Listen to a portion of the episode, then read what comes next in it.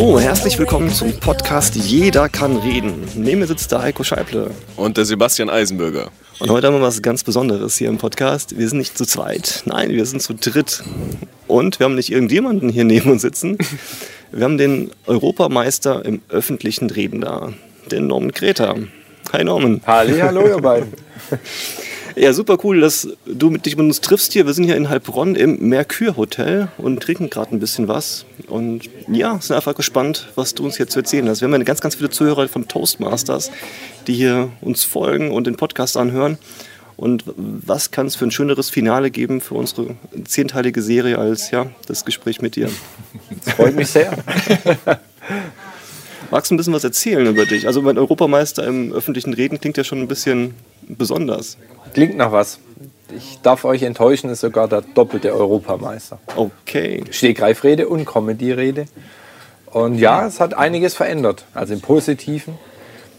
Jedoch erstmal zu mir. In meinem normalen Leben bin ich mittlerweile wirklich Speaker. Ich habe aus meiner Leidenschaft einen Beruf gemacht und habe nach 24 Jahren wirklich mich entschieden, meine Festanstellung, die feste, feste, feste Anstellung, also da hätte ich goldene Löffel klauen müssen, um da wegzukommen, aufgegeben, um einfach meiner Leidenschaft nachzufolgen und Menschen zu inspirieren, von der Bühne runter. Thema Zielsetzung, Motivation, Inspiration.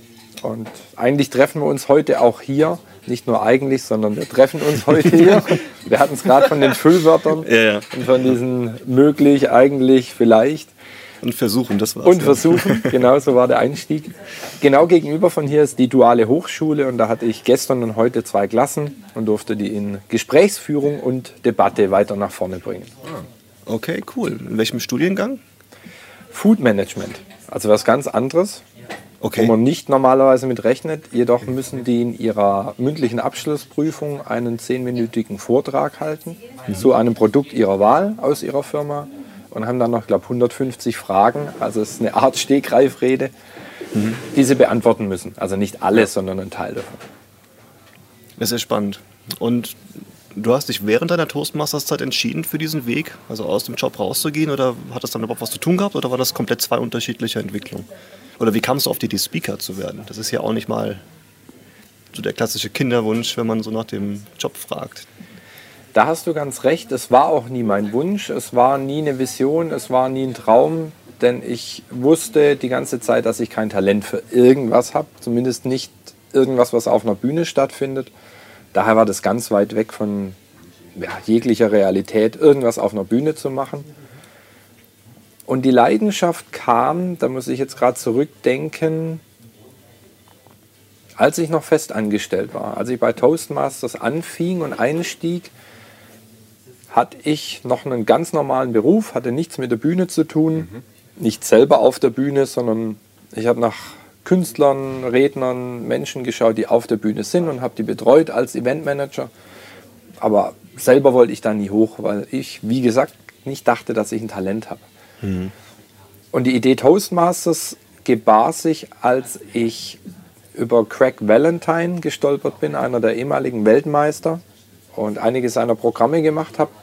Und da fiel immer wieder dieses Wort Toastmasters. Und im ersten Moment, der Normalmensch denkt ja keine Ahnung, also irgendwas mit Toastbrot ist es vielleicht, oder was die Amis auch immer machen. Keine Ahnung. Toastmasters und habe das dann nach, nach einigen Malen, nachdem ich mir es auch aufgeschrieben hatte, dachte, das muss ich mal googeln. Schon wieder so ein böses Wort. Ich möchte es googeln und ich werde es googeln, nicht ich muss werde es googeln und habe dann gefunden, ach, das ist ein Rednerclub. Und den gibt es auch auf der ganzen Welt. Und bin so auf den Stuttgarter Club gekommen. Ich glaube auch euren Heimatclub, Richtig. Stuttgart. Ja. Und habe den Götz da per Mail getroffen, war da einmal als Gast. Und der Götz schrieb mir dann schon im Vorfeld, du, es gibt einige Interessenten im Heilbronner Raum, vielleicht wird da in nächster Zeit ein Club gegründet.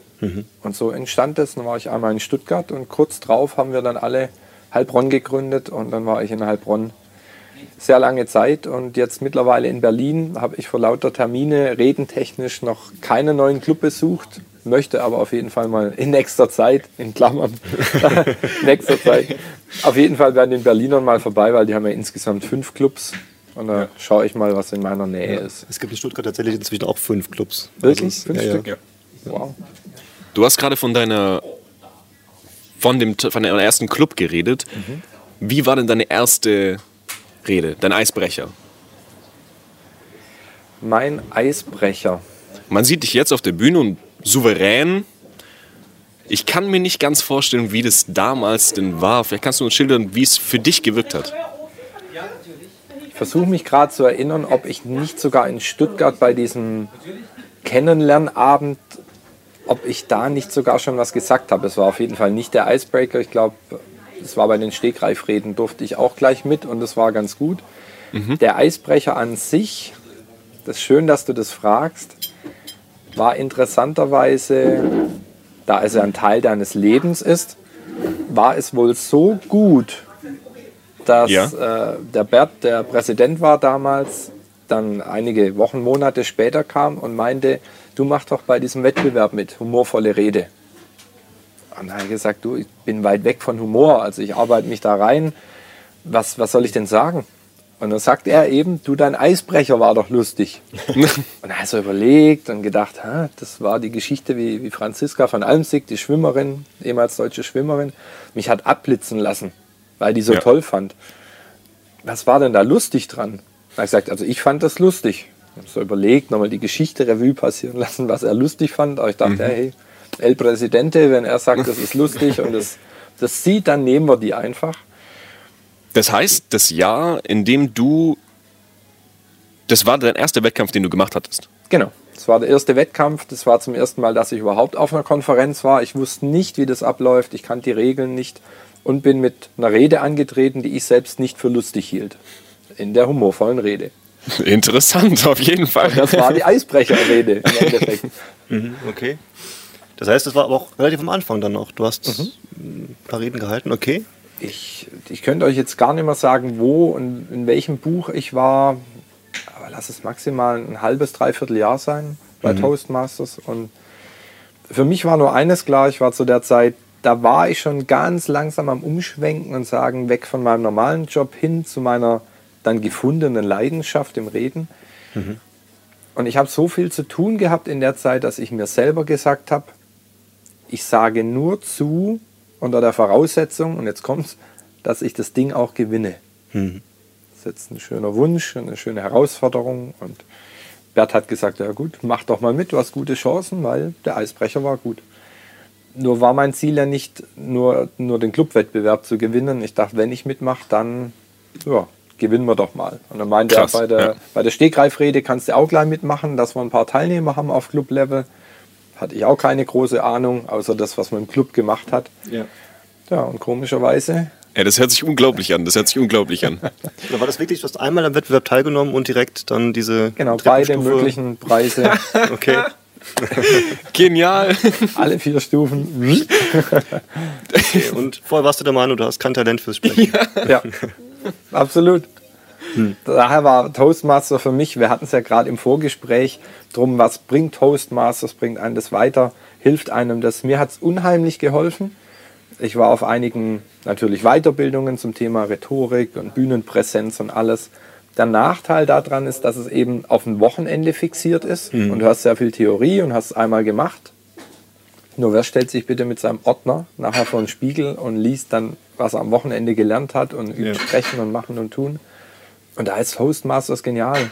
Einfach anderen Menschen zuzuschauen, was die tun, was sie nicht tun, seine eigenen Sinne schärfen, was einem auffällt, was einem gefällt, was einem nicht gefällt und das dann bei sich selber umzusetzen. Hm. Ja, und ich finde für mich persönlich, es ging, ging, auch wirklich so super schnell. Wenn ich an meine Eisbrecher zurück, zurückdenke, da war im Januar letztes Jahr, das war eine Katastrophe für mich gefühlt selbst. Ich stand da, habe Blut und Wasser geschwitzt, habe mir eine wortwörtlich auswendig gelernte Rede quasi da im Schnelldurchgang ähm, ja, von mir gegeben. Und wenn ich jetzt vergleiche, wie ich jetzt da stehe, was für einen Spaß mir das macht, auf der Bühne zu stehen und einfach zu erzählen und das Feedback, das ich kriege, das ist unglaublich. Mhm. Und ich kann das komplett auf Toastmasters zurückführen. Ja, so geht es mir auch. Ja. Das war Schüttelst immer noch den Kopf. ja, ich finde das so unglaublich. Das ist, ja. Also ich ähm, kann euch nachher gern sagen, sollte das irgendjemand interessieren, was ich noch dazu getan habe, um auch zu gewinnen. Ja. Nur zwischen dem Wunsch und dem Erreichen ist ja so ein bisschen Wegstrecke. Auf jeden Fall. Und da ist ja die Frage, wie überwinde ich die auch im Kopf und nicht nur im Üben, Üben, Üben und Sprechen, sondern was kann man im Hintergrund noch machen. Sollte das irgendjemand interessieren, kommt nachher gern drauf zurück. okay. Ich glaube, das war sehr wichtig für dich, diese Vorstellung auch, dass du das gewinnen willst. Mhm. Nicht nur teilzunehmen, sondern auch wirklich. Äh, oder was wolltest du gewinnen? Wolltest du den nächsten Wettbewerb gewinnen oder wirklich die höchste Stufe erreichen von vornherein? Ich wollte die höchste Stufe. Ich wollte diesen Europameistertitel. Das war ja das höchste in deutscher Sprache, was mhm. erreichbar war und heute auch noch ist. Mhm. Ich glaube, Englisch hatten wir gar nicht in, in Heilbronn, dass ich hätte direkt auf den Weltmeister mhm. gehen können. Von daher war mir klar, nee, Europameister in der humorvollen Rede. Und nachdem ich ja dann in beiden Kategorien gewonnen hatte, das Club-Level, dachte ich, na komm, dann nimmst du auch beide mit als Europameister. ja. Das ist echt spannend, weil ich ja tatsächlich gerade an der Situation bin, auch in zwei Wochen bei der District, einer District-Wettbewerb teilzunehmen, eine Rede zu halten. Mhm. Und ich bis eben noch nicht das Ziel hatte, da zwingend gewinnen zu wollen. Da denke ich jetzt noch drüber nach. also ich kann dir so viel sagen. Deine innere Einstellung wird entscheiden, ob du gewinnst oder nicht. Mhm. Wenn du das Ziel nicht vor Augen hast und sagst, ich möchte XY erreichen oder auch nicht, sondern sagst, ich mache halt einfach mal, kann sein, das bringt dich ein, zwei Runden. Jedoch irgendwann hört es auf, weil deine Einstellung schon ultimativ entscheidend ist, wie weit du kommst. Mhm. Allein nur, ob du dir sagst, ich schaffe das oder ich schaffe es nicht, oder um die Worte von vorhin aufzugreifen, vielleicht schaffe ich es und es wäre schon toll, wenn, ja. aber möglicherweise kommt dann aus äh, anderen Area kommt jemand stärkerer. Scheiß Gedanken. Ja. Okay. Ja, es ist spannend und ich werde es mir zu Herzen nehmen in den nächsten Tagen. Diese Einstellung, hattest du die denn dann schon weit davor oder hat sich das erst in dem, in die, auf diesem Weg eben geebnet? Die Einstellung hatte ich witzigerweise schon zuvor. Das sind ja heute auch die Inhalte meiner Vorträge. Und ich habe sie, glaube ich, mich heute zu erinnern, einfach mal in der Praxis angewandt. Weil man liest mhm. viele Bücher, geht auf viele Seminare. Wir haben uns ja auch auf dem Seminar kennengelernt. Man bildet sich immer weiter und bekommt ja sehr viel Theorien an die Hand. Und bei den einen sagst du, ja, ja, weiß ich schon. Mhm. Aber ich merke immer zwischen Wissen und Tun, Umsetzen ist so eine riesen Gap, so ein, ein Riesenspalt, möchte ich sagen. Ja. Und da habe ich einfach aus dem Hut gezogen, was mir eingefallen ist, was ich gelernt habe, was ich zum Thema Zielerreichung noch tun kann, um auch wirklich die Sachen zu erreichen. Und das habe ich dann alles gemacht. Und wie ich heute sehe, hat es auch funktioniert. ich würde mal gerne noch zu der Frage mit dem Talent zurückkommen. Bist mhm. du immer noch der Meinung, dass du kein Talent hast fürs Reden? Mittlerweile bin ich ganz anderer Meinung. Mittlerweile, ohne irgendwie arrogant zu wirken oder das Böse zu meinen gegen irgendjemand, bin ich der Meinung, habe ich unheimlich viel Talent. Wobei das Wort Talent ist die Frage. Mhm. Talent, habe ich mal irgendwo gelesen, verschafft dir einen Vorteil von sechs Monaten. Das bedeutet, wenn einer von euch beiden talentiert ist, der andere nicht, und ihr arbeitet beide in dem gleichen Rhythmus weiter, und mhm. trainiert und macht und tut, dann hat der, der Talent hat, sechs Monate Vorsprung. Jedoch ist oft der, der Talent hat, arbeitet nicht so hart dran, mhm. weil er sagt, das geht mir einfach von der Hand, ist gar nicht ja. so interessant und wichtig. Und der andere überholt dich dann, selbst mhm. der Talentfreie nach sechs Monaten, weil Talent ist nicht alles entscheidend. Es ist das i-Düpfelchen. Und das war auch bei mir der Fall. Ich war introvertiert, ich war zurückgezogen, ich war wenn man nach dem Farbcode geht, so ein grüner, so ein Everybody's Darling. Ja. Also kein, den der jetzt auf die Bühne stellt, der eine Message hat und, und 500 Leute mitreißt. Ich war, wie vorhin gesagt, gern diesen Schritt hinter der Bühne, um den Leuten, die etwas konnten, zu helfen. Das mhm. wusste ich, da ist meine Leidenschaft. Weil ich nie das Talent haben werde oder die Begabung oder den Mut überhaupt, selber nach vorne zu treten. Und mittlerweile kann ich das ganz gut, was ich tue. Und da ist ein ganz großes Geheimnis. Zum einen die Leidenschaft natürlich für das, was ihr tut. Es muss immer, ne, müssen tut es nicht, es darf ehrlich rüberkommen.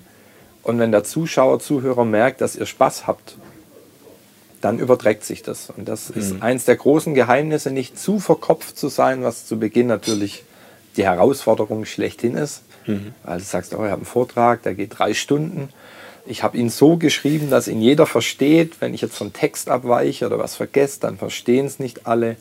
Und daher, ich bin ganz ehrlich, die ersten Vorträge, die ich gehalten habe, selbst Firmenvorträge, die dafür bezahlt haben, hatte ich immer so ein schwarzes Notenpult vor mhm. mir stehen. Vielleicht habt ihr das in Stuttgart auch, wo man einfach seine Notizen ablegen kann.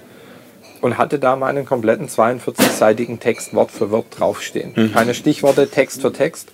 Und da habe ich mich anhand von dem, was ich wusste, ich wusste ja im Grunde genommen alles, was ich sage, ja. nur nicht vielleicht in der Reihenfolge und mit allen Beispielen, habe mich anhand meines Wissens, der PowerPoint und dem Text entlang gehangelt. Mhm. Weil ich eben wollte, dass ich so viele Menschen wie möglich abhole das ist ein zweiter wichtiger Schlüssel.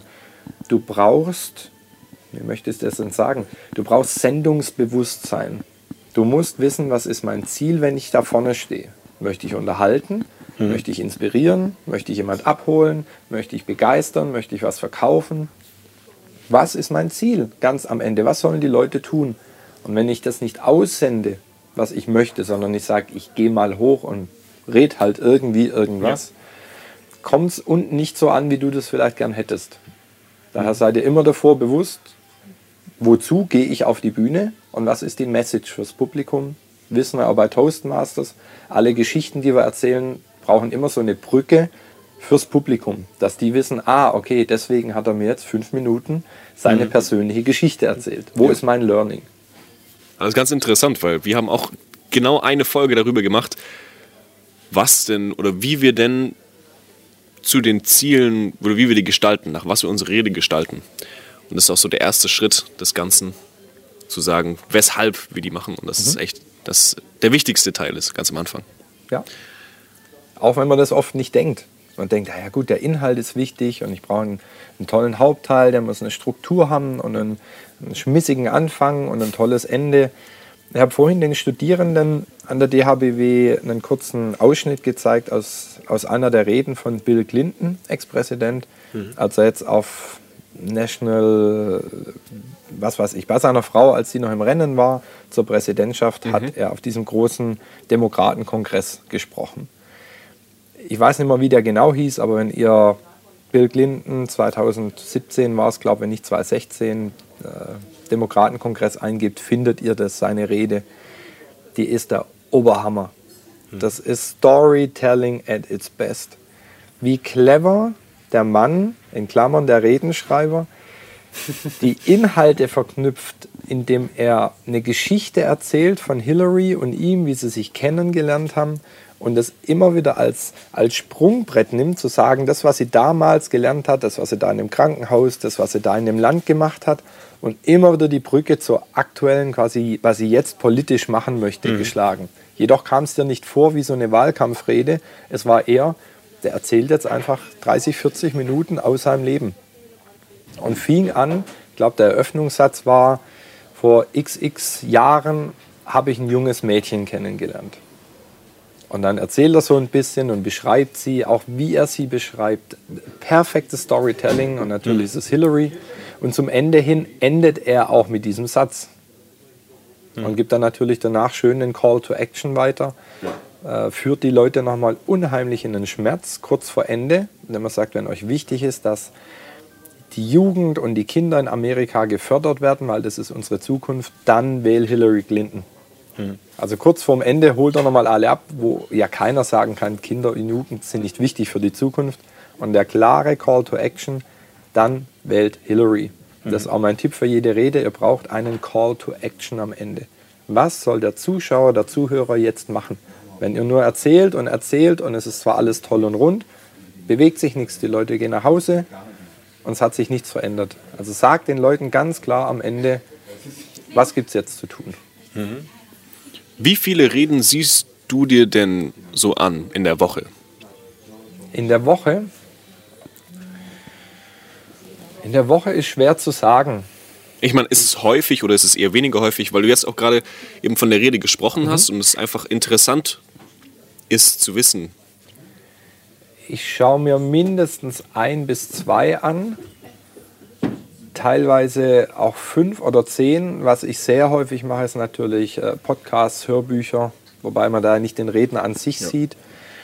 Und ich kann euch auch nur anraten, fokussiert euch nicht nur auf ein Kernthema und sagt, ich schaue mir jetzt nur die großen Deutschen, Jörg Löhr, Jürgen Höller, Marc Galal, wie sie alle heißen, an. Mhm. Guckt über den Tellerrand, schaut auf jeden Fall nach Amerika. Les mhm. Brown, uralter Toastmaster. Grandios, wo man jetzt sagt, ja gut, diesen, diese schwarze Ehrlichkeit, diese, diesen Humor, den er hat, das kann man jetzt nicht kopieren. Er ist eine Marke, er ist einfach ein Original.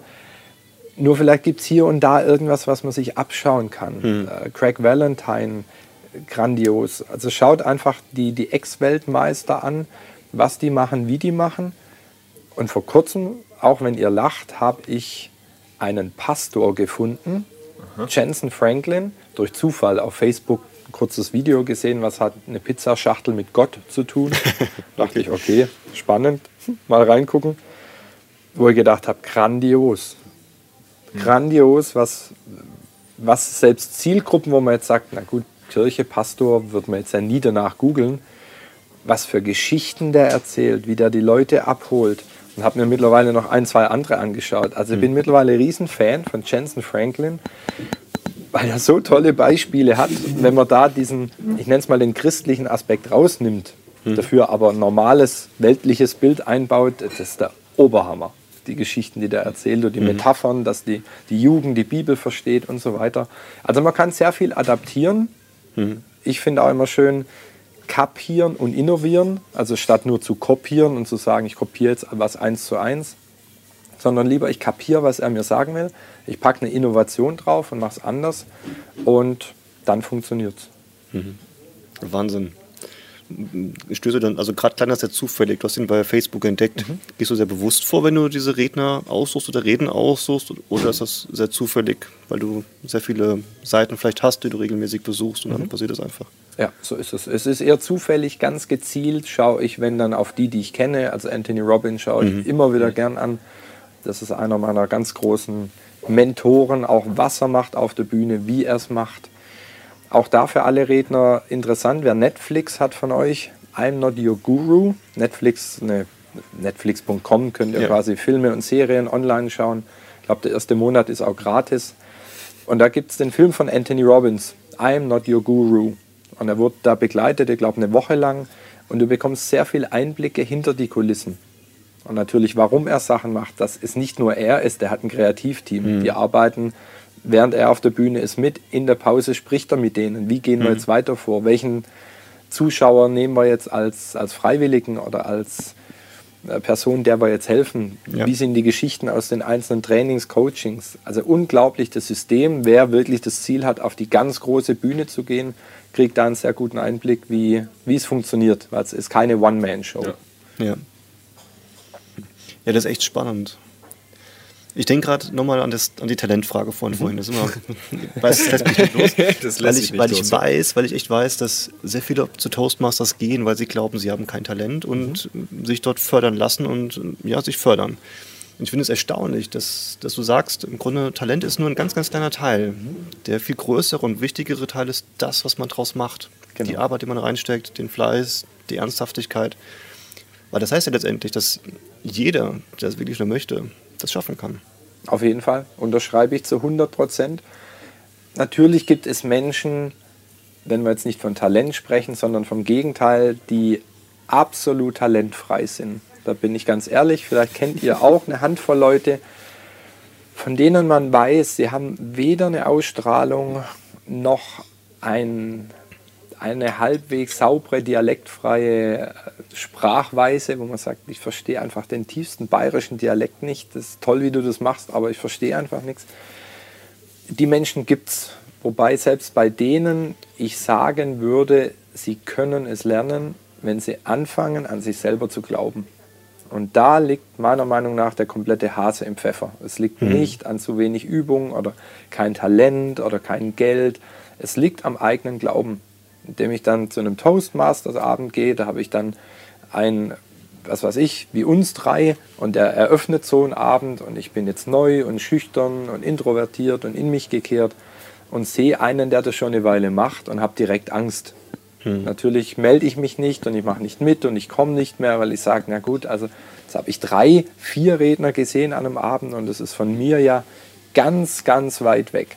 Und dann verlieren die Leute den Mut, weil sie nicht an sich glauben. Nur wie dieser schöne amerikanische oder englische Satz besagt, every master was once a disaster. Jeder Meister war zu irgendeiner Zeit ein kompletter Fehlgriff, möchte ich sagen. Jeder hat klein angefangen. Jeder hat äh, sehr viele äh, Füllworte ähm, am Anfang äh, reingebracht. Ganz normal, keiner kommt ohne Füllworte auf die Welt. Und das sind Dinge, die habe ich durch Toastmasters rausbekommen. Ja, und das finde ich ein, mega Learning auch an der Stelle gerade und super, dass du es mit uns teilst, weil ich glaube schon, dass, ja, wenn jemand hört, du bist der doppelte Europameister im öffentlichen Reden, sich gar nicht vorstellen kann. Hm, der hat auch mal klein angefangen mit der Eisbrecherrede Mhm. irgendwo und vielleicht denselben Bammel verspürt wie der eine oder andere auch. Ich finde es schon erstaunlich, wirklich mal diese Geschichte von quasi davor bis heute zu hören. Mhm. Und das heißt auch nicht, wenn man so einen Titel hat, dass man alles immer richtig macht. Wenn ich meine sieben, acht Stunden an der DHBW habe, habe ich hier und da auch ein Füllwort. Wo ich denke, vor zwei Stunden habe ich euch noch erzählt, keine Füllwörter benutzen. Und dann kommt da doch irgendwann mal das, ähm, Ja. oder erklärt man ihnen, wie sie sich auf der Bühne positionieren, wie sie laufen, wo ist links, rechts, vorne, hinten, wie ist der Zeitstrahl. Und merkt dann, wie man selber irgendwie vor und zurück wackelt und mal an irgendeinem Moment, wo es gar keinen Sinn macht, nach hinten läuft. Von daher, man lernt nie aus, man lernt immer dazu. Und das finde ich das Wichtige, hatten wir ja vorhin auch kurz angerissen im Vorgespräch, dieses stetige Weitermachen. Du bist nie fertig. Immer wenn du denkst, du bist fertig, geht es eher zurück. Ist klar, wenn man zwei Jahre nicht Fahrrad fährt oder schwimmen geht, ja, ich kann es noch. Jedoch ist es nicht mehr so flüssig. Mir fiel das zu Beginn auf, immer wenn ich, wenn ich dann Auftritte hatte, und da war teilweise mal ein Monat, eineinhalb dazwischen. Es hat gedauert, dass ich wieder reinkomme. Und auch da, es, es fällt niemand zu. Ich habe das heute erst wieder erzählt. Vor meinem Vortrag, den ich gehalten habe, habe ich mindestens dreimal den kompletten Vortrag durchgemacht als Übung. Ganz am Anfang. Vor jedem Firmenjob auch drei bis fünfmal jeden Abend in unserem Konferenzraum. Die PowerPoint an der Wand zu meiner Rechten und ich habe auf die Scheibe geschaut, weil die war von außen, war ja schon dunkel, war es dunkel. Im Raum war es hell, somit habe ich mich gesehen, was ich wie wo tue, wie ich mich bewege, macht das Sinn. Die zweite Runde habe ich in den leeren Raum gesprochen, eben mit den Bewegungen, die ich mir gerade, wo ich in der Scheibe gedacht habe, sieht gut aus. Und einfach im Raum verschiedene leere Plätze angesprochen, in jedem Winkel mal Gestik, Mimik, sonst was hinpacken und so tun, als wäre der ganze Raum voll. Habe ich gemacht, teilweise bis zum Erbrechen. Bis nachts um drei stand ich manchmal in diesem Konferenzraum und habe Präsentationen geändert, Filme eingefügt, Musiken und das Abend für Abend für Abend für Abend. Würdest du auch genau das den Leuten draußen raten, also ihre Präsentationen oft zu halten? Natürlich, je öfter du sie hältst, desto sicherer.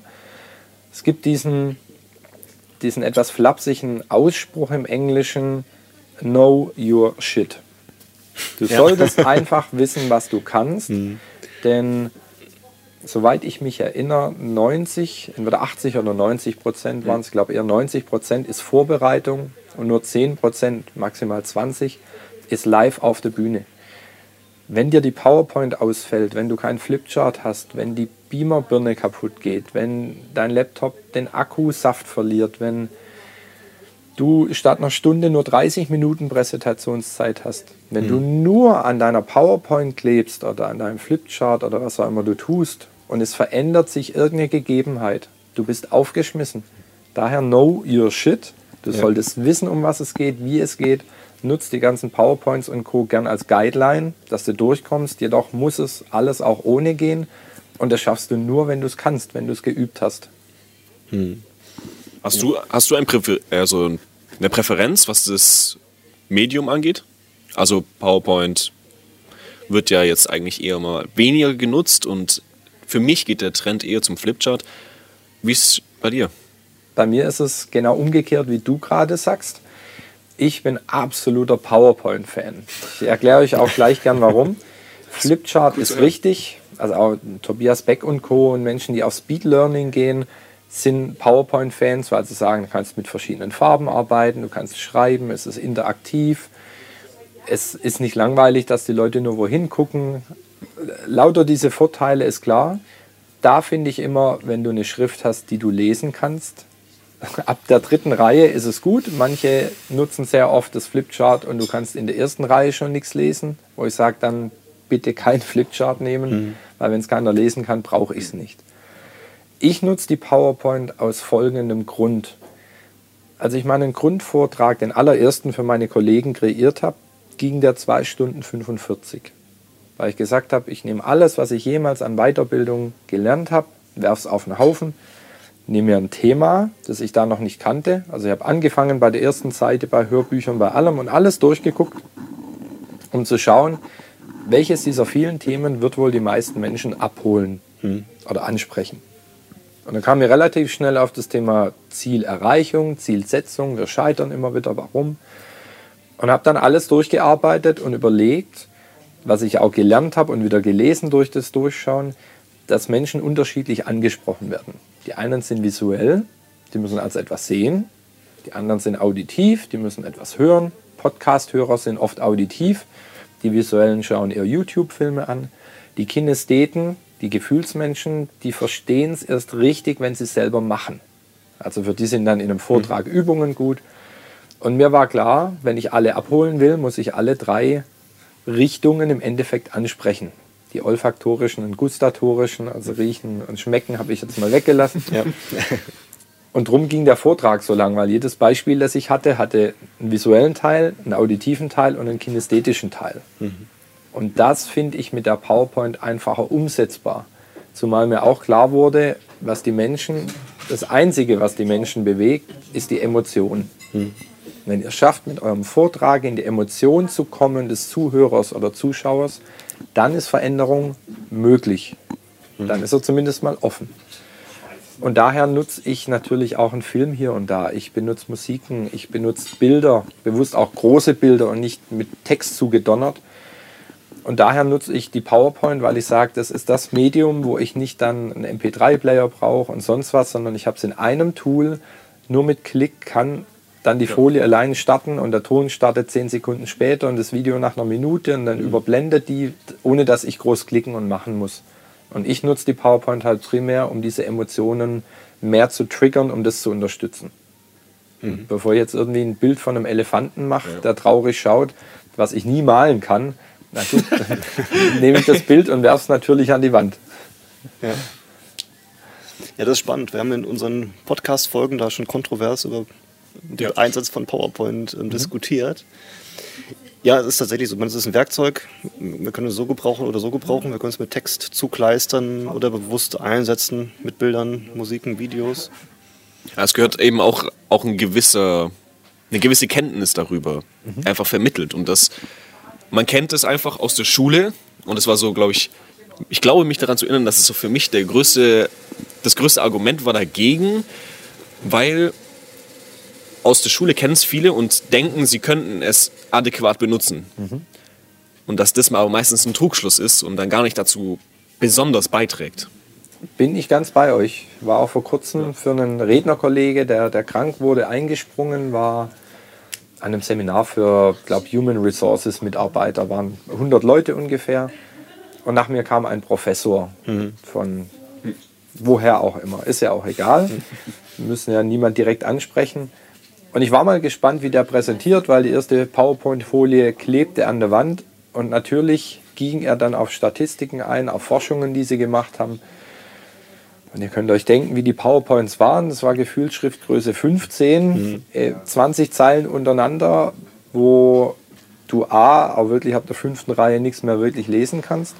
Und die viel größere Gefahr sehe ich dabei, dass immer das, was ich in meinem eigenen Kopf mache, Priorität hat. Mhm. Und damit meine ich, wenn du eine Folie an die Wand wirfst, die sehr viel Text hat, dann fange ich als Zuschauer an zu lesen. Was ja. also heißt, während ich lese, sprichst du weiter.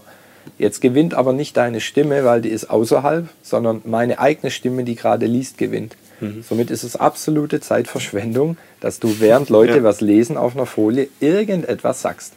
Selbst wenn du mitliest, der Zuschauer liest schneller. Somit bist du ein Drittel langsamer, führt also auch nicht zum Punkt, weil der ist lang fertig und du bist irgendwo in der Mitte beim Lesen, und dann schaltet der ab. Ja. Denn das ist die große Gefahr bei allem wir können, glaube zwischen 120 und 150 Worte sprechen. Wir Menschen. Ja. Manche reden ein bisschen schneller, manche ein bisschen langsamer. Jedoch kann unser Gehirn, soweit ich mich erinnere, zehnmal mehr in der gleichen Zeit in der Minute aufnehmen. Und das gilt es als Redner zu umgehen, dass du weißt, im Endeffekt alle zwei, drei Minuten ist dein Gehirn, und zwar von jedem im Publikum, maßlos unterfordert. Es mhm. könnte zehnmal mehr Informationen aufnehmen. Was also heißt, nach ein paar Minuten schaltest du zwangsläufig ab. Du bist beim ja. noch zum Einkaufen, sollst Auto waschen, nachher vielleicht Schatzi schreiben oder am besten gleich, weil weiß ja alles schon, was da vorne ist. Und da immer wieder Möglichkeiten zu finden, dass du die Leute aus diesen Abdriftfallen, möchte ich es mal nennen, immer wieder rausholst. Dass du also nicht nur eine Stunde präsentierst, verbal, du verlierst die Leute. Wie geht das zum Beispiel? Interessiert mich persönlich jetzt sehr, sehr. Mhm. Das, das Einfachste ist natürlich Storytelling. Mhm. Weil bei Geschichten sind die Leute, Leute immer dabei. Also Geschichten interessieren die Leute maximal, wenn die gut erzählt sind, wenn die eine Brücke haben, was bringt es mir als Zuhörer. Das zweite ist natürlich Interaktion. Die Leute immer mal was machen lassen oder eine Frage zu stellen, zu sagen, darf ich mal fragen, wer von euch hat denn schon mal ein ganz kleines Ziel erreicht? Hebt mal bitte die Hand. Hm. Bringt gleich mal wieder ein bisschen Bewegung rein, man verändert sich so ein bisschen. Ihr könnt mal ein Video zwischendrin zeigen. Also wechselt einfach verschiedene Dinge ab, die die Leute möchte sagen, am Ball halten, dass es nicht nur immer monoton ist oder immer Flipchart oder immer PowerPoint oder immer nur reden. Wechselt alles durch und wenn ihr alles benutzt, klar, ist es am interessantesten, weil, weil der Geist, ich als alter Zauberer, ja, der geht immer dahin, wo die Bewegung ist. Also mhm. beweg, nicht beweg dich viel und renn viel über die Bühne, aber geh an verschiedene Orte, sei aktiv, sei interaktiv mhm. und nutz alles Mögliche, was du zur Verfügung hast. Mhm. So mache ich's. Ich finde es total spannend, weil tatsächlich habe ich oft die Herausforderung, wenn ich auf einer Konferenz was erzähle, dass da schon irgendwie 15 Reden vor mir gelaufen sind und ich dann irgendwie 15.30 Uhr dran bin, nachdem es um 8 Uhr losging und da irgendwie jeder hinter seinem Laptop sitzt und ich gefühlt was mhm. gegen eine große Laptop-Rückseitenwand spreche. mein bisheriger Trick, der manchmal aufgeht, manchmal noch nicht, ist einfach nur still zu sein, bis die ersten so den mhm. Kopf heben und wenn ich dann sehe, die meisten haben mir den Kopf gehoben, dann erzähle ich was. Ja. Und da bin ich dir tatsächlich dankbar, habe ich jetzt ein bisschen größeres Repertoire, aus dem ich schöpfen kann an der Stelle. Weil tatsächlich, ich fand es immer total schwierig, finde es nach wie vor sehr schwierig, so dieses, dieses Koma, in dem sich alle da befinden, nach mhm. zehn Reden irgendwie aufzulösen. Das ist eine große Herausforderung, auch, auch bei mir hier und da, denn die Gäste kommen ja nicht für dich. Somit du mhm. hast nicht unbedingt eine Weisungsbefugnis und kannst den Leuten sagen, auch besonders Geschäftsleuten, jetzt machen sie ihren Laptop mal bitte zu eine Stunde. Also du kannst, aber verlierst wahrscheinlich einen gewissen Teil der die Leute. Gehen raus, ja. Direkt, die gehen raus oder machen den zu und denken, ja, du Riesenrind. Ja. Also dir höre ich jetzt ja. eh nie zu, jetzt spiele ich auf dem Handy. Daher ist die einzige Chance, es so interessant zu machen und so abwechslungsreich, dass es, dass es einfach halt so interessant ist, dass die denken, ich verpasse was. Mhm. Selbst das ist nie ein Garant, dass die dann alle aufpassen. Ich habe auch zwei in Anführungszeichen Übungen, wo sie dann wirklich was machen müssen und aufstehen und sich begrüßen, um einfach um einen Kreislauf wieder anzukurbeln. Mhm. Und ich kenne das, dieses Suppenkoma dann nachmittags um halb zwei.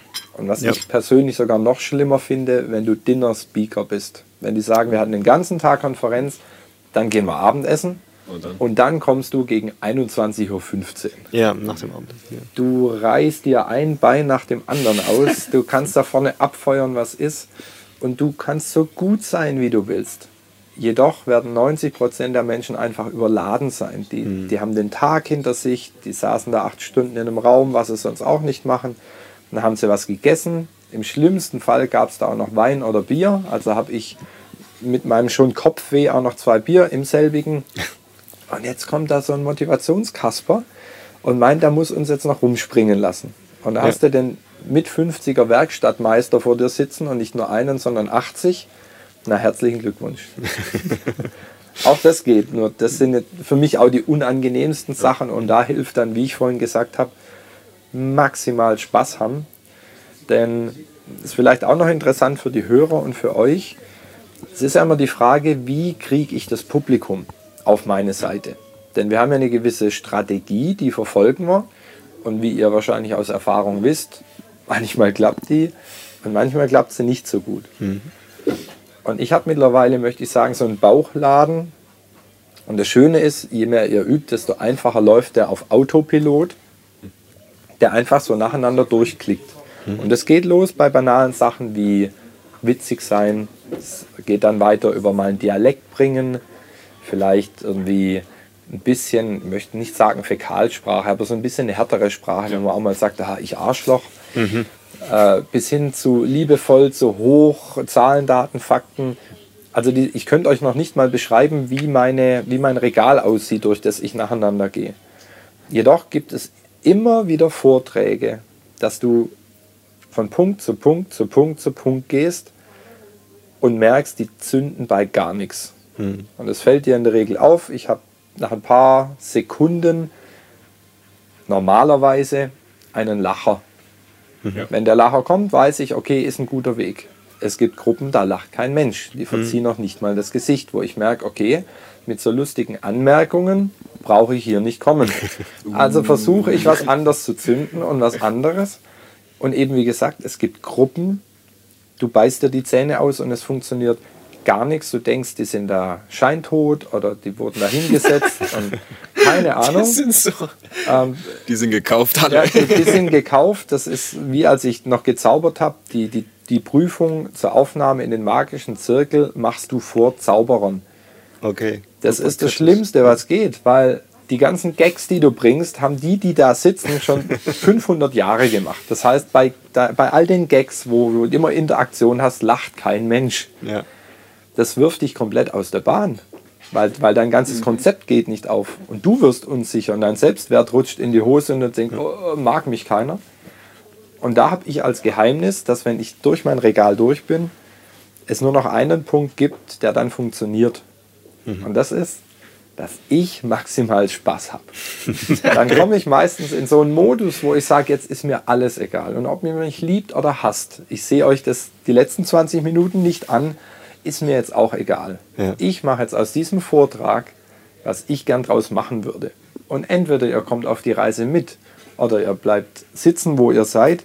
Aber zumindest habe ich für mich den maximalen Spaß. Und bezahlt habt ihr ja schon. Bezahlt habt ihr schon.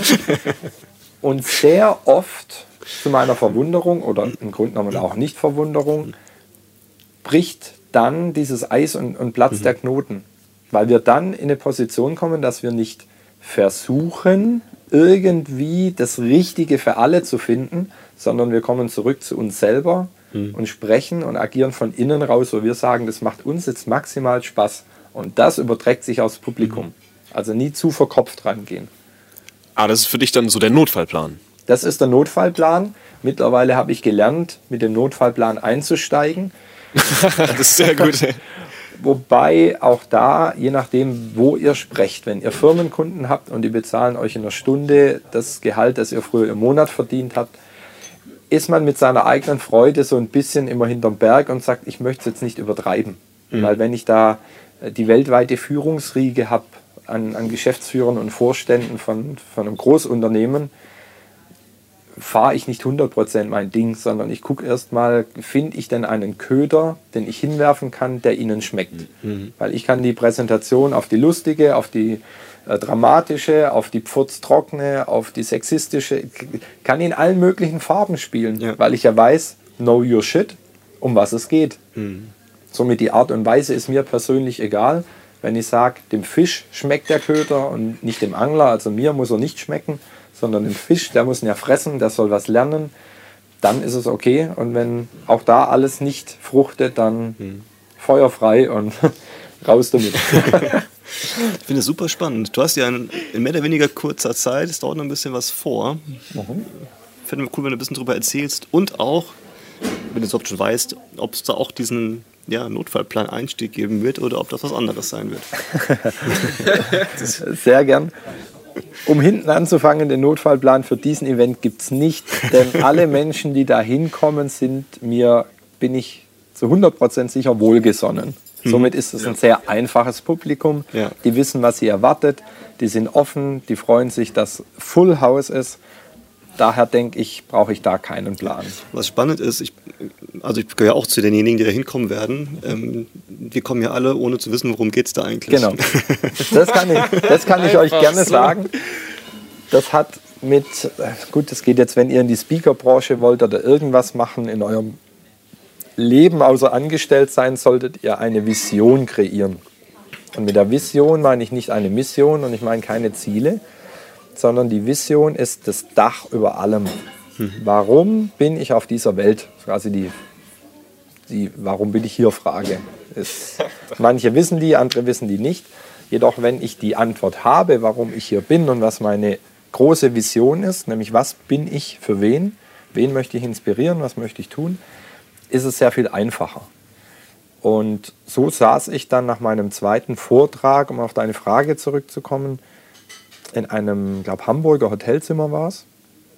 Saß über ein Programm von Anthony Robbins, Ultimate Edge oder wie es heißt, ein ganz mhm. großes mhm. Online-Programm. Und da stand doch dann wirklich, was ist dein Ziel in einem, in fünf, in zehn und in 20 Jahren. Mhm. Dachte ich, ja, keine Ahnung wenn ich jetzt auf mein Reden, meine, meine Rednerkarriere schaue, zwei Vorträge vor Kollegen gehalten, also ultimative Karriere, noch niemand erreicht, dachte ich, ja gut, so, so, in, so in fünf Jahren oder zehn Jahren so mal richtig eine knackevolle Halle zu füllen, das wäre doch schon cool.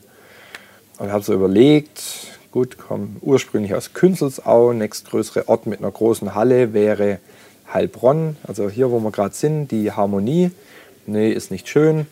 Stuttgart wäre toll, Schleierhalle.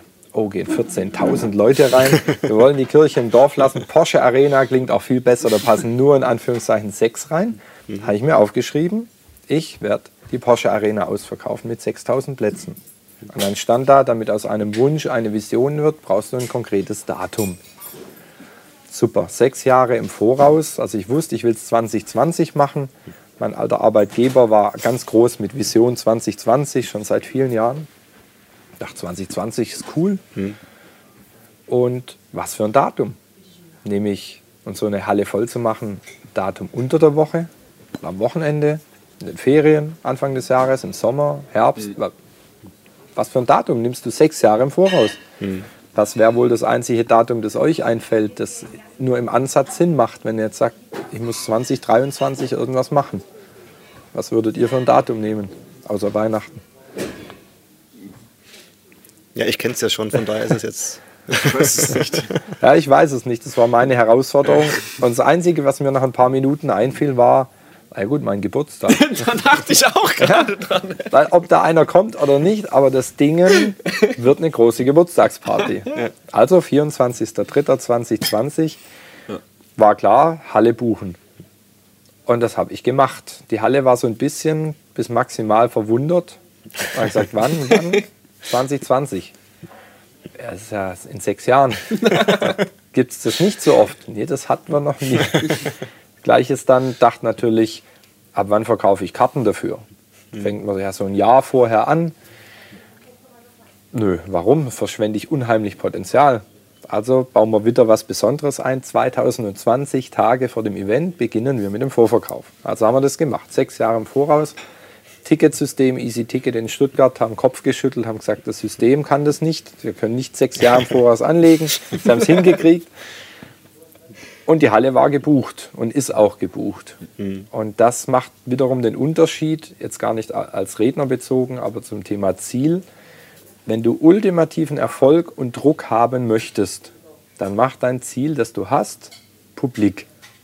Denn das habe ich gemacht. Ich habe den Druck auf mich maximal erhöht, indem ich sage, ich buche jetzt eine Halle und gehe in den Vorverkauf. Und sobald eine Karte verkauft ist, bin ich doch in der Pflicht von mir selber, alles dafür zu tun, dass es auch stattfindet.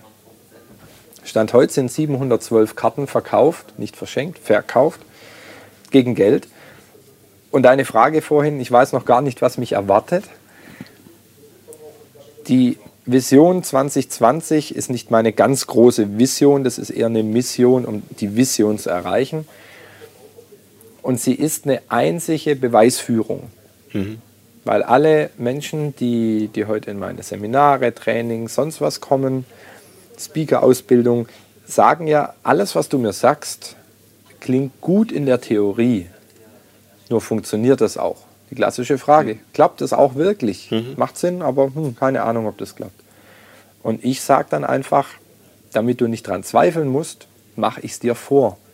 Und ich habe es nicht vor 40 Jahren gemacht, auch nicht vor zwei. Ich mache es jetzt. Und du kannst mir dabei zuschauen.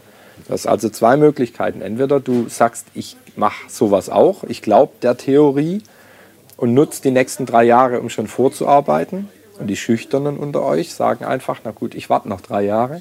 Mhm. Ich komme am 24.03. in die Halle und gucke, ob die voll ist. Und wenn die voll ist, wird an seiner Theorie, von der er heute spricht, ja schon was dran sein. Somit ist der Abend eine klassische Beweisführung, dass du dir ganz hohe Ziele setzen kannst und wie du die erreichst. Und ich mhm. schreibe jeden Tag Tagebuch, das gibt es dann auch noch gratis für jeden dazu. Bekommt jeder am Ende der Veranstaltung in Stuttgart quasi meine Blaupause, wo ich sage, ich teste gerade selber das Gesetz der Anziehung, Affirmationen, Subliminals, also wirklich alles, was es gibt. Bin ich meine eigene Testperson und sage, in der Theorie klingt das toll, ich mache das jetzt mal eine Zeit lang und gucke, hilft mir das, einen Schritt weiter zu kommen? Oder stelle ich für mich fest, hat nicht geklappt. Und die Quintessenz gibt es an diesem Abend. Es wird ein Rückblick sein auf sechs Jahre Entwicklung. Vielleicht, wenn dieser Podcast so überragend wird, wie er gerade aussieht, ist vielleicht auch dieser Teil, dieser Abend, äh, vielleicht nicht Teil der Show, sonst wird die Show acht Stunden gehen, aber Teil des Tagebuchs. Und das ist äh, eine der Missionen. Also die Porsche Arena mit 6000 Plätzen mhm. auszuverkaufen. Und das ist kein Kann, kein ja. was passiert bei Plan B und sonst was. Es wird so sein. Weil ja. wenn es bei mir im Kopf nicht so ist, kommt es auch nicht so. Mhm. Ich finde es tatsächlich auch glaubwürdig. Ich kann nicht begründen, warum ich dir das glaube, mhm. dass es so passiert. Es wird so passieren. Ich kann es echt nicht begründen. Ja, es wird auf jeden Fall so passieren. Ja. Also ob jetzt halt genau 6000 Leute dort sind oder ob es jetzt nur 5980 sind, das ist jetzt mal nicht wichtig, aber ich bin mir sicher, dass es so sein wird. Das ja. auf jeden Fall. auf jeden ja. Fall. Ja, ist cool. Und jeder, der hier zuhört, ist natürlich herzlich eingeladen, sich ein Ticket zu besorgen. Wo natürlich. kriegt ihr das denn? Sehr gern. Also entweder an allen bekannten Vorverkaufsstellen, wirklich Ticketmaster, Easy Ticket, Eventim, mhm. wie es alles heißt, im Internet. Oder natürlich auf meiner Seite äh, Norman Greta, also Norman-Graeter mit g g r a e t e r.com. Ist ja irgendwo in den Show Notes sicher, dann steht die auch. Ja. Da findet ihr die Info, wie ihr da hinkommt. Also ich würde auf jeden Fall hinkommen. Also ich, ich glaub, selber da, bin ja auch da. ich bin da. Es wird der Oberhammer. Wir werden ein klassisches Orchester da haben, wo auch jeder sagt, wie du bist auch Redner und kein Musical-Darsteller. Hat mit Musical auch nichts zu tun. Jedoch um die Emotionen noch mhm. mehr anzutriggern. Hat auch noch kein Redner gemacht. Wir werden einige Überraschungen haben, die in diesen sechs Jahren passiert sind. Aktuell, ich kann euch auch noch nicht die ganze Geschichte erzählen, die da stattfindet, denn die nächsten drei Jahre sind noch nicht ja. geschrieben.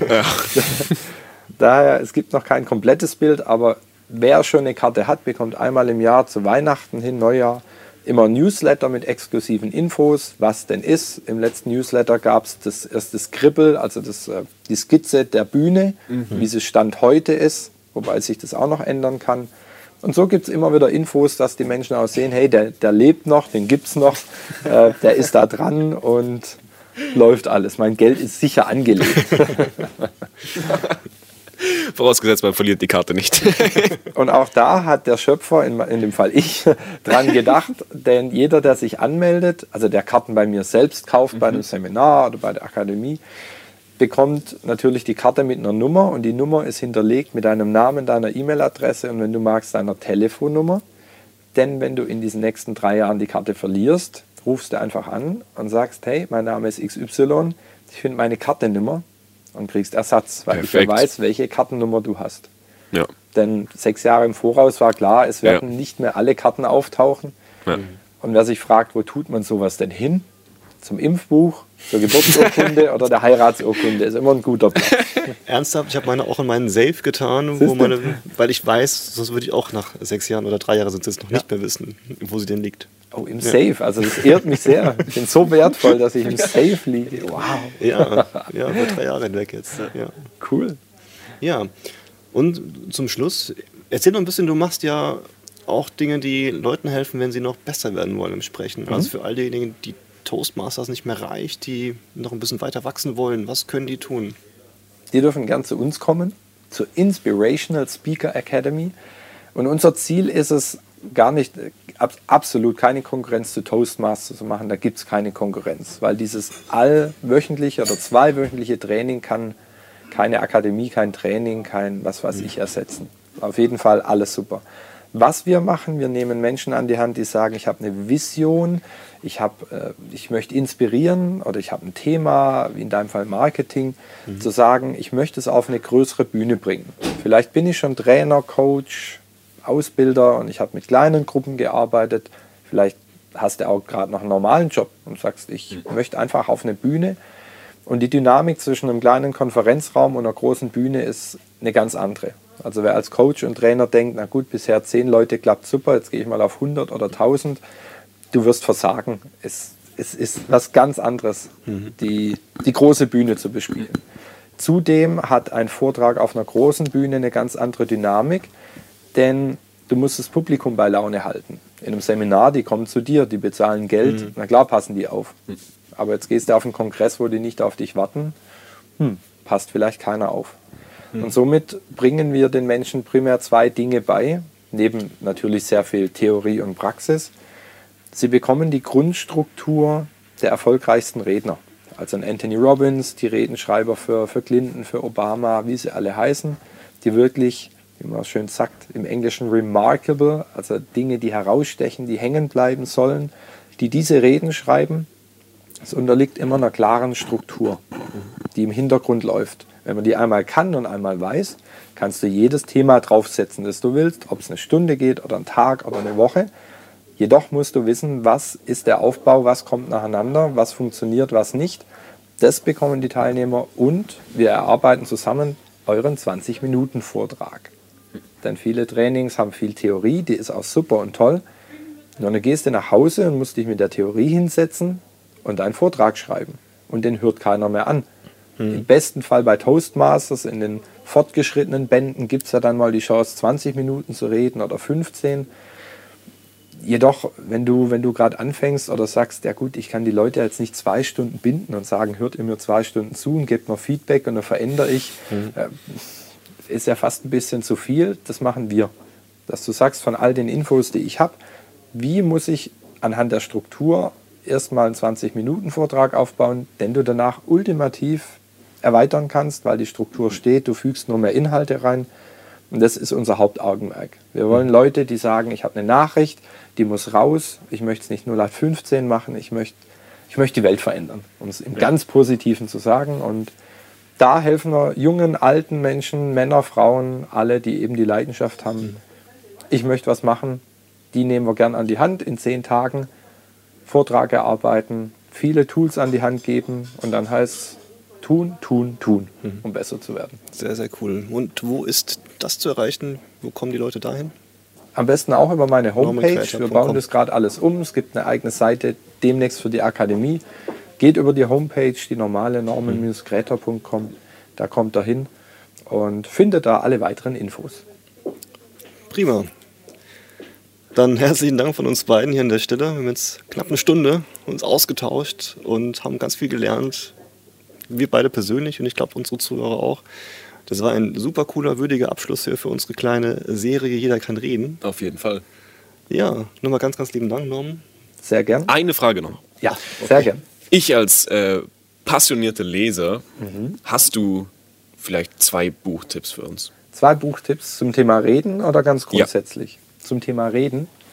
Ich finde es ganz schwierig, Bücher zu empfehlen zum Thema Reden oder Stimmaufbau, denn es ist auch wieder schön geschrieben. Nur wer kontrolliert, ob ich es wirklich richtig mache? Das ist immer so dieses Manko an, an Sprechbüchern. Ich kann euch, ich möchte euch lieber einen anderen Buchtipp geben, der euch vielleicht nicht beim Sprechen hilft, aber beim Hintergrund. Und da vielleicht die Geschichte von vorhin noch als kleines PS abschließend, bevor ich zu den Buchtipps mhm. komme wie habe ich es denn jetzt geschafft, diesen Doppel-Europameistertitel einzuheimsen? Was habe ich Ach, im Hintergrund gemacht? Richtig, ah, richtig da war noch was. Ja. Gut, dass ihr gefragt habt. was ich nämlich gemacht habe, ich habe die Urkunden vom Club-Level genommen, die ich bekommen habe, und habe die kopiert. Und habe das Datum mit Tippex überstrichen auf der Kopie und habe es nochmal kopiert. Und habe auf dieser Kopie das Datum von Frankfurt damals, ja. letzte Runde war Frankfurt, das Datum von Frankfurt aufgeschrieben.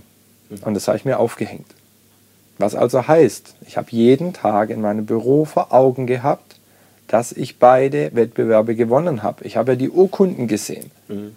Ich habe mir also selber vorgemacht, vorgespielt über Wochen, dass es doch schon so ist. Und jetzt kommt ein ganz wichtiger Punkt. Und ich war unheimlich dankbar und fröhlich darüber. Freude, Emotion, Dankbarkeit. Ich habe auf die Urkunden geguckt, ich habe mich bedankt, wo ihr auch immer euch bedanken wollt, beim lieben Gott, beim Universum, bei Buddha, Allah, bei euren Eltern oder dem Toastmasters Präsident, ist egal. Aber freut euch. Und da soll der Gedanke auch hingehen. Du musst übers Ziel hinausgehen, weil Gesetz der Anziehung kennt ja vielleicht der eine oder andere nach dem Motto, stell dir heute schon das vor, was du sein willst, verhalt dich so, das ist richtig, jedoch solltest du dich nicht im Prozess verlieren. Wenn du dir also vorstellst, wie ich dann in der letzten Runde auf der Bühne stehe und was ich sage und wie ich mich bewege und du siehst die Zuschauer, verhätterst du dich in dem Prozess an sich. Was viel besser ist, wenn du das Ende der Rede siehst, dass nämlich die Leute dir zum Beispiel Standing Ovations ja. kriegen. Das ist das erste Bild, das du siehst vor Augen. Mhm. Was heißt, wenn die Leute stehen und Standing Ovations geben, muss doch das, was davor war, gut war, mhm. äh, also gut ja. gewesen sein. Und da verlieren sich viele, dass die zu sehr in den eigentlichen Prozess reindenken und reinfühlen und dann tausend Fehler finden und was passiert. Nee, geht drüber hinaus. Und da haben die Urkunden geholfen, jeden Tag zu sehen, ich habe es schon erreicht, ich war dankbar dafür, ich habe mich gefreut, dass ich es erreicht habe, ich habe Leute klatschen sehen und natürlich wichtig, weiter üben. Also nicht nur gucken, hoffen und sagen, es wird schon. Je weiter ich kam, desto mehr Hilfe kam dazu, bis hin zu einem Regisseur dann am Ende. Und ich weiß, das äh, hat die, die Kylie Peng hieße, glaubt, die das englische Pendant gewonnen hat, hat auch gemacht. Die hat mit einem der Weltmeister sogar gearbeitet, mhm. kurz vor Frankfurt. Von daher, je höher euer Level wird, kommt ihr an einen Punkt, wo ihr mit, mit eurem Wissen nicht mehr weiterkommt. Mhm. Und das sind dann eben die Sachen, wie wir eine Akademie haben oder wie Darren LaCroix und wie sie alle heißen, die Weltmeister auch unterstützen. Holt euch die Hilfe. Ansonsten zurück zu den Büchern. Zwei Bücher, die ich sehr mag. Das eine ist ein Roman, jedoch mit sehr viel Hintergrund, die euch helfen werden, die richtigen Fragen zu stellen. Das ist das Café am Rande der Welt. Ja, ich habe es gelesen. Mega tolles Buch. Ja. ja. Super dünnes Buch, gibt es in, in, fast jedem Bahnhofs-, Flughafengeschäft. Seid ihr in zwei, drei Stunden durch. Sehr einfach geschrieben mit, mit vier Charakteren, man kommt nicht durcheinander. Ja und drei sehr clevere Fragen, die da gestellt werden. Mhm. Bombe. Das zweite Buch, das ich gern den Kopfmenschen unter uns, bin selber auch einer, wer mehr kopfgesteuert ist, mhm. an die Hand geben möchte. Wenn ihr sagt, dieses Gesetz der Anziehung und wie ich mich auf was vorbereite und visualisiere, das ist toll, jedoch kenne ich mich nicht mit aus, ist ein Buch von Dr. Joe Dispenza. Gibt es auf Deutsch, gibt es auf Englisch. Und jetzt geht es nur los mit dem Titel. Der Untertitel lautet, wie Sie Ihre gewohnte Persönlichkeit in vier Wochen verändern können. Mhm. Der Titel ist ein anderer, aber wenn ihr ja, auf ja. Amazon oder im Buchladen schaut, Dr. Joe Dispenza mit D, Dispenza, wie Sie Ihre gewohnte Persönlichkeit in vier Wochen verändern, der erklärt anhand der Quantenphysik, und jetzt keine Angst, muss keiner Physiker sein, das habe auch ich mit einer fünf, mit einer 5 in meiner Abschlussprüfung in Physik, die ich hingelegt habe. Selbst ich habe das kapiert, weil Physik und Quantenphysik sind zwei Baustellen. Er erklärt es für uns Kopfmenschen extrem nachvollziehbar, dass es Beweise gibt, wie das funktioniert, wo unsere Gedanken hingehen, wie die zurückkommen, wie wir unsere Welt, die wir haben wollen, unsere Zukunft selber erschaffen. Also jeder, der sich da einlesen will, auf jeden Fall Dr. Joe lesen. Mhm. Besonders wenn ihr Kopf lastig seid und sagt, es ist doch alles Shishi und Vorstellen und dankbar und klappt eh nicht. Lest Dr. Joe und erfreut euch eines Besseren. Perfekt. Dann holt euch die zwei Bücher, schaut euch mal an, wie der Titel auch immer lautet. Ihr habt ja eh alle Internet. Dann bedanken wir uns nochmal ganz herzlich bei dir, dass du dir die Zeit genommen hast. Sehr gerne. Und einen schönen Tag euch noch. Ja. Tschüss. Ciao. Ciao.